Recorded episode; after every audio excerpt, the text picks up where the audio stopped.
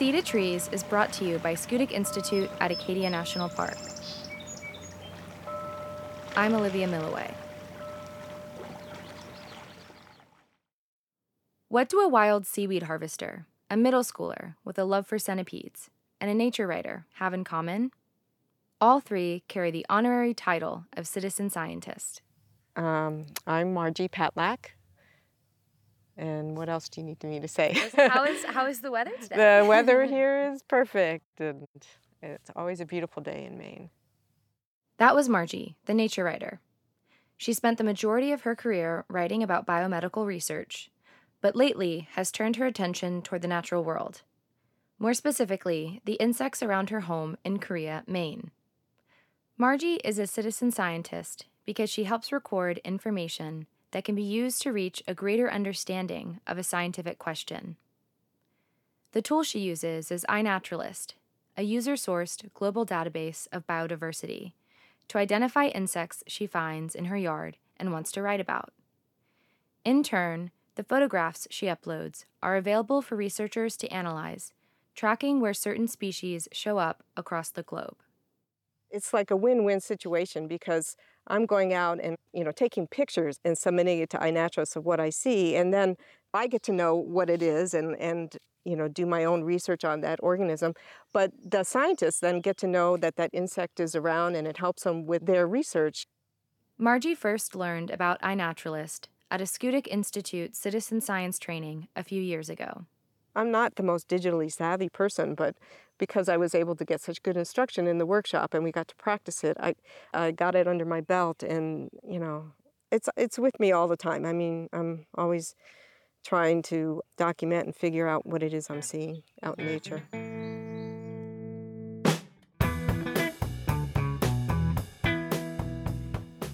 You're listening to Sea to Trees, a podcast that tells the stories of the science happening in and around Acadia, from the rocky shoreline to the evergreen forests to the granite mountaintops.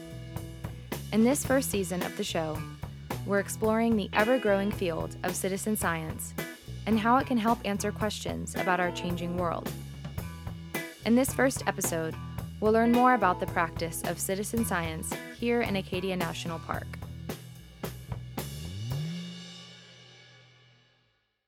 Citizen science is science that involves the public at some stage of the process. And that could be any part of the scientific process, from the asking of questions to the collecting of data to the analyzing or interpreting the data. That was Abe Miller Rushing, the science coordinator for Acadia National Park. We met on Thompson Island, which on that day was especially buggy. Abe says that volunteers play an important role in the park's understanding of natural and cultural resources. Citizen science is, in fact, the main way we know about birds in Acadia National Park, and in fact, most national parks, is my guess.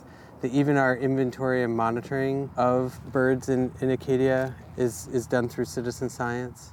So, volunteers going out and monitoring birds during the breeding season. Abe used the phrase inventory and monitoring, with inventory meaning the process of documenting the range of natural resources in Acadia, and monitoring to denote paying attention to how these resources are changing through time. Inventory and monitoring is a part of the National Park Service's responsibility, and it's not just birds that citizen scientists are helping to document. And it turns out that arguably most of what we know about how the environment, how plants and animals are responding to climate change is from citizen science in the first place. A lot of what we understand about how the timing of the seasons is changing is from citizen science, people just noting when when birds were arriving or when plants were flowering in their gardens or in their woods on, on walks. And so citizen science really has told us a lot about how the environment's changing and we, we need to continue that going forward.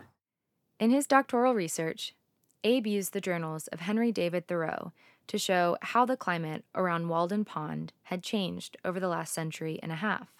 But besides their contributions to understanding how the biological timing of seasons is changing, what scientists like Abe call phenology, similar historical journals dating back to the 1800s have helped Schoodic Institute researchers understand how species are changing in Acadia. More on that in episode 2. Personal records have also been crucial to documenting sea level rise in Acadia, including where Abe and I met for this interview. So, right now we are on Thompson Island, which is near the head of Mount Desert Island, where most of Acadia National Park is. And Thompson Island is a, is a part of Acadia. This has actually been a really important place for citizen science and to document the impacts of climate change to the park.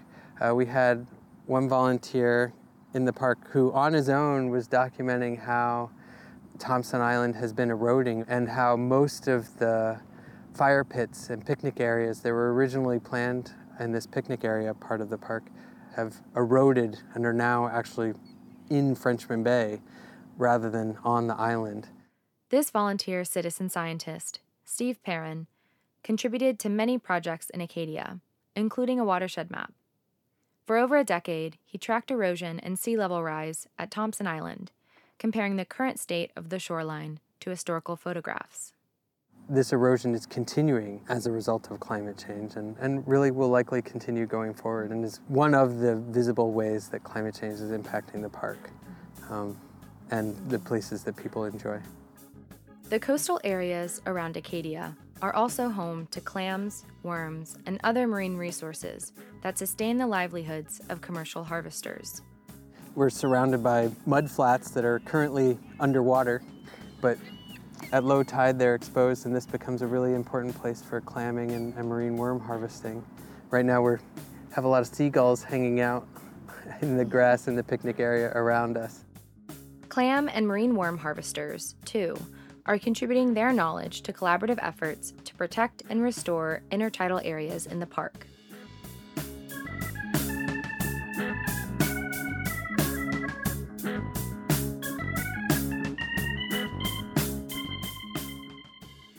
Citizen scientists can help contribute to research in many ways, whether it's through developing questions, collecting data, or analyzing that data.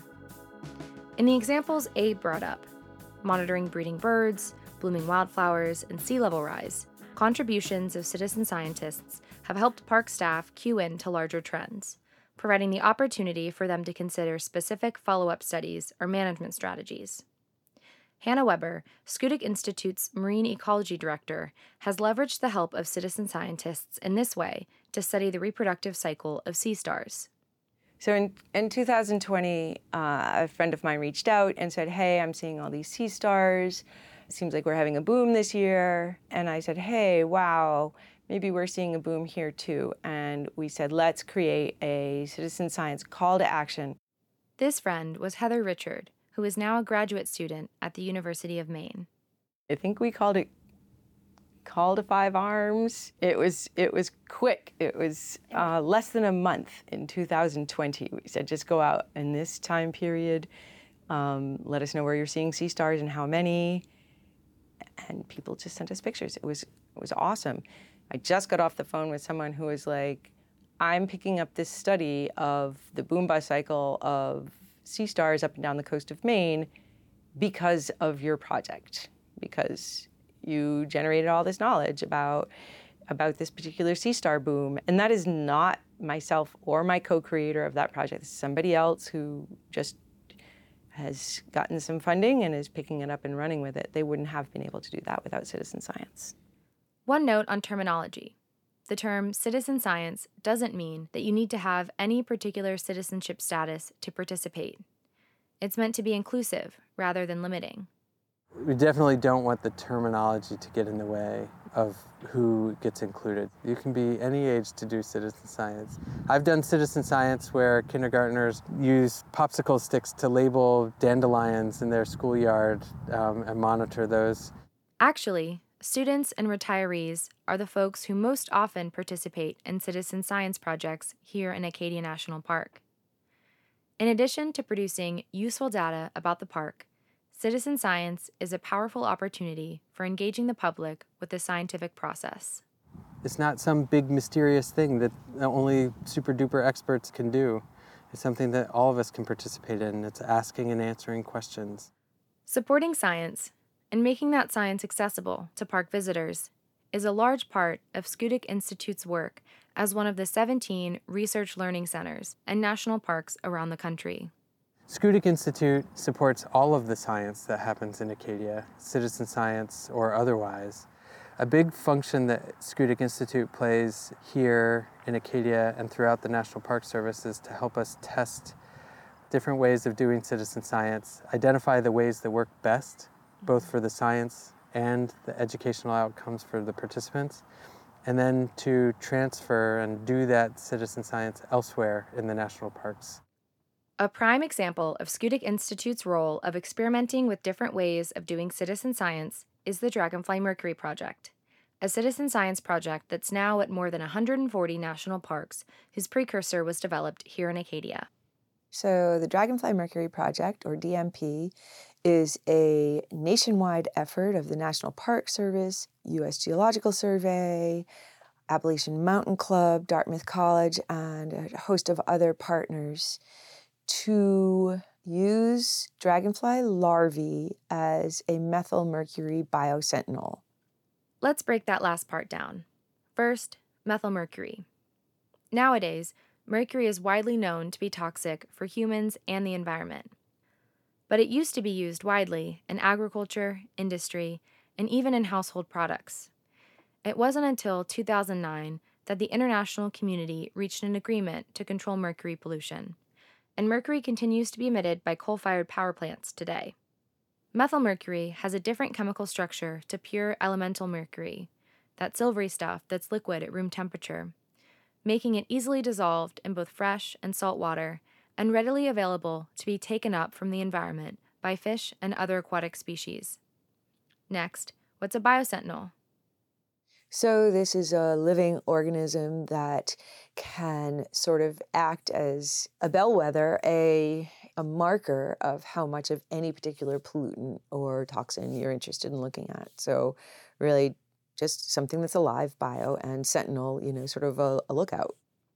For this project, dragonfly larvae are used as methylmercury biosentinels, or these living indicators of mercury pollution. The dragonfly larvae collected by citizen scientists are shipped to a United States Geological Survey lab where they are analyzed to understand patterns of mercury pollution across a wide landscape. But how did we get to a project that's involved more than 6,000 volunteers at over 140 national parks across the country? Before she became Schoodic Institute's Marine Ecology Director, Hannah worked on the precursor to the Dragonfly Mercury Project, which was called the Acadia Learning Mercury Project at the time. This initiative brought researchers together with students and teachers to answer specific questions about mercury pollution. The project started here at Schoodic Institute with um, a researcher from the University of Maine who was really instrumental, was the driving force behind starting Dragonfly Mercury Project, and that's Sarah Nelson, who at the time was at UMaine and is now at Appalachian Mountain Club as the director of research there.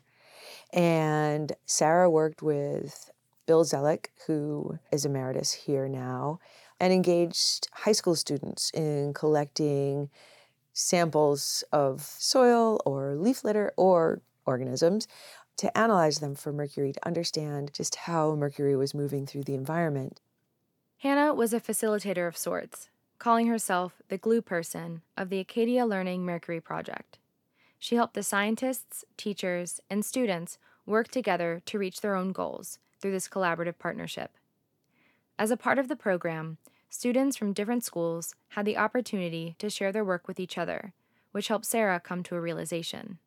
There were some students who were presenting to each other one day, and one of them said, You know, why is it that your, you know, invertebrates have more mercury than ours do? And and Sarah Nelson was was listening, was an attentive and amazing and incredible, still is, partner on this project and recognized that the school with invertebrate samples coming from water bodies that were above wetlands were lower in mercury than students with invertebrates coming from water bodies that were below wetlands. And so she had an amazing and incredible aha moment of what if aquatic macroinvertebrates could be biosentinels for methylmercury and, and how mercury moves in a landscape. And then it was a process of trying to figure out which macroinvertebrates would be best to use for biosentinels. Aquatic macroinvertebrate is a term that refers to any organism living underwater without a backbone, like worms, snails, or insect larvae, that can be seen without the help of a microscope. Dragonflies, along with caddisflies, beetles, and other insects, have an aquatic larval stage. This project helps show that dragonfly larvae are an ideal methylmercury biosentinel. They're long lived, they stay in the same water body, they are predators, so they will take up mercury from their prey, and they're ubiquitous. Dragonfly larvae are predators. They eat other aquatic macroinvertebrates and even small fish. Like other heavy metal toxins, mercury accumulates as it moves up the food chain from prey to predator. That's why you've probably seen advisories to limit consumption of fish at the top of the food chain, like tuna or swordfish, or not to eat fish out of certain freshwater bodies. What we're trying to do with biosentinels is really, I think of it as kind of lighting up a map with places that have relatively high risk for mercury contamination and relatively low. Um, so it was a, a bit of a eureka moment to realize that we could use dragonflies to tell us something about the spatial pattern of mercury in different streams, lakes, wetlands around New England. And the project expanded from there. That was Sarah Nelson, who was watching the student presentations that day and connected the dots. The Acadia Learning Mercury project was a resounding success. Sarah got much needed data on mercury pollution and refined her project design through insights from students.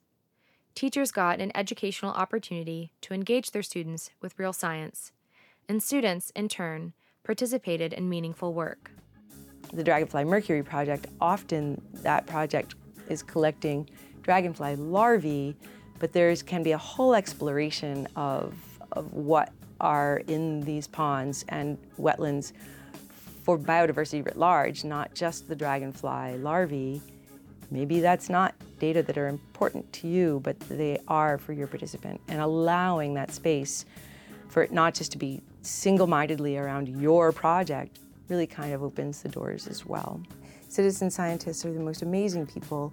They want to contribute, they also want to learn, they want to grow themselves, but their needs and motivations have to be met for there to be good citizen science.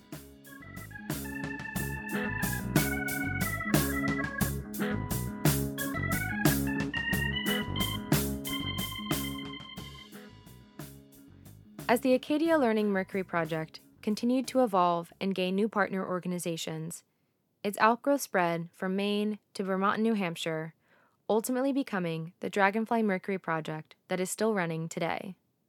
Made possible by the samples collected by citizen scientists, a 2020 study analyzed mercury concentrations in 100 National Park Service units across the country. The study showed that dragonfly larvae could be used to estimate mercury contamination risk to people and wildlife. While dragonfly mercury concentrations varied widely, Acadia had the second highest recorded mercury level of more than 450 sites in the study.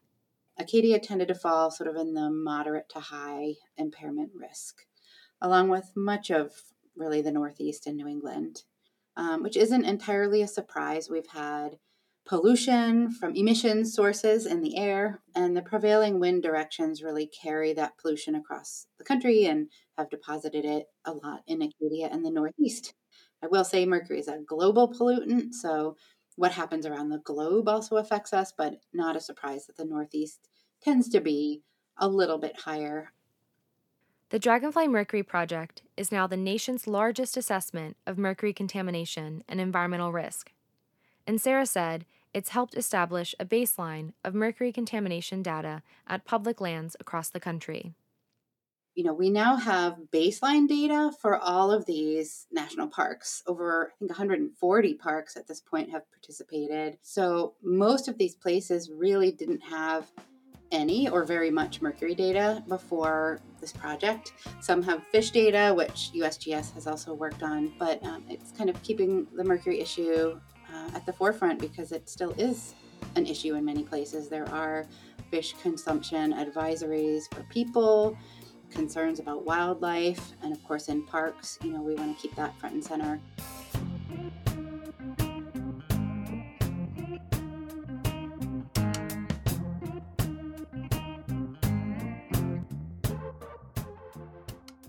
There have been thousands of citizen scientists involved with this project over its lifetime who come not knowing necessarily about dragonfly larvae, about the dragonfly life cycle, about macroinvertebrates writ large in water bodies, about mercury or methyl mercury. They leave having contributed samples to this effort and also with the knowledge that there are ways to study the world that, that they can contribute to and that they are a part of, can be, are, will be a part of. Um, so I think that Dragonfly Mercury Project really meets the, the standard of engaging and building knowledge and awareness in the citizen scientists while also meeting the other goal of high quality, rigorously vetted data.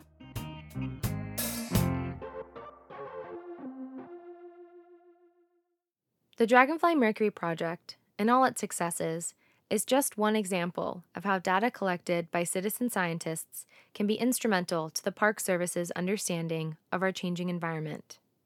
There are a bunch of reasons why citizen science is important to Acadia National Park and to the National Park Service more broadly. With climate change and other environmental changes, conditions are changing very fast, and we need more information and more science than we can collect just our staff or just with academic researchers alone. Understanding more about how the environment is changing could allow park scientists and managers to better protect natural and cultural resources in our rapidly changing climate. And bringing the public into the scientific process has far reaching implications. Anyone can be a scientist. Science is for everyone. And, and that's a, it's just a critically important message for us to share with people. You can do science. We need your data. Everything that we study is something that's in the commons. And Therefore, it's something that we should all be paying attention to. Don't leave it to just the scientists. Um, it's something for, for everybody. And so it is dreadfully important to us to engage people in science through citizen science. National parks are supposed to be for everybody, but that hasn't always been the case, and not everyone feels welcome in parks.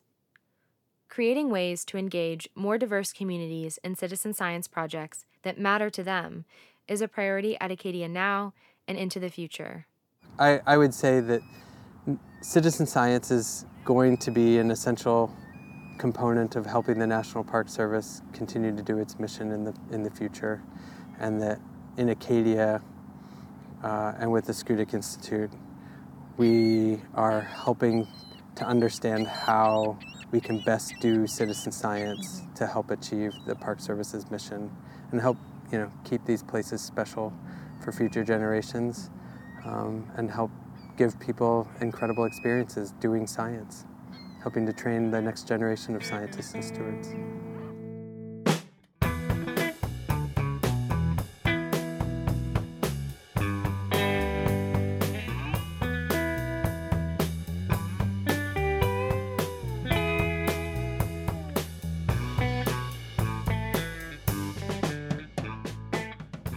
Join us next episode to learn more about a citizen science tool that has been used in every country across the globe and fits in your pocket iNaturalist.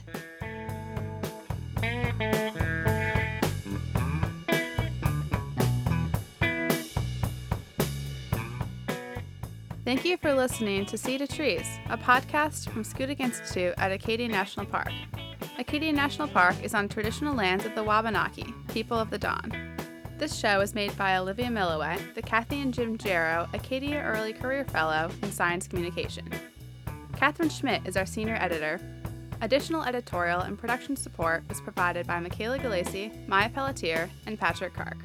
Our music is written by Eric Green, performed with Ryan Curlis and Stu Mahan, and recorded at Northblood Studios in Damariscotta, Maine. The cover art was created by Sarah Lucchini, Laura Sebastianelli of Schoodic Notes recorded the soundscape at Bass Harbor Head Light Station heard at the beginning of the episode. Special thanks this episode to Margie Patlak, Abe Miller Rushing, Hannah Weber, and Sarah Nelson for sharing their expertise with us, and to the more than 6,000 citizen scientists who have volunteered their time to the Dragonfly Mercury Project. As a nonprofit partner of the National Park Service, Schoodic Institute inspires science, learning, and community for a changing world. To learn more, visit schoodicinstitute.org.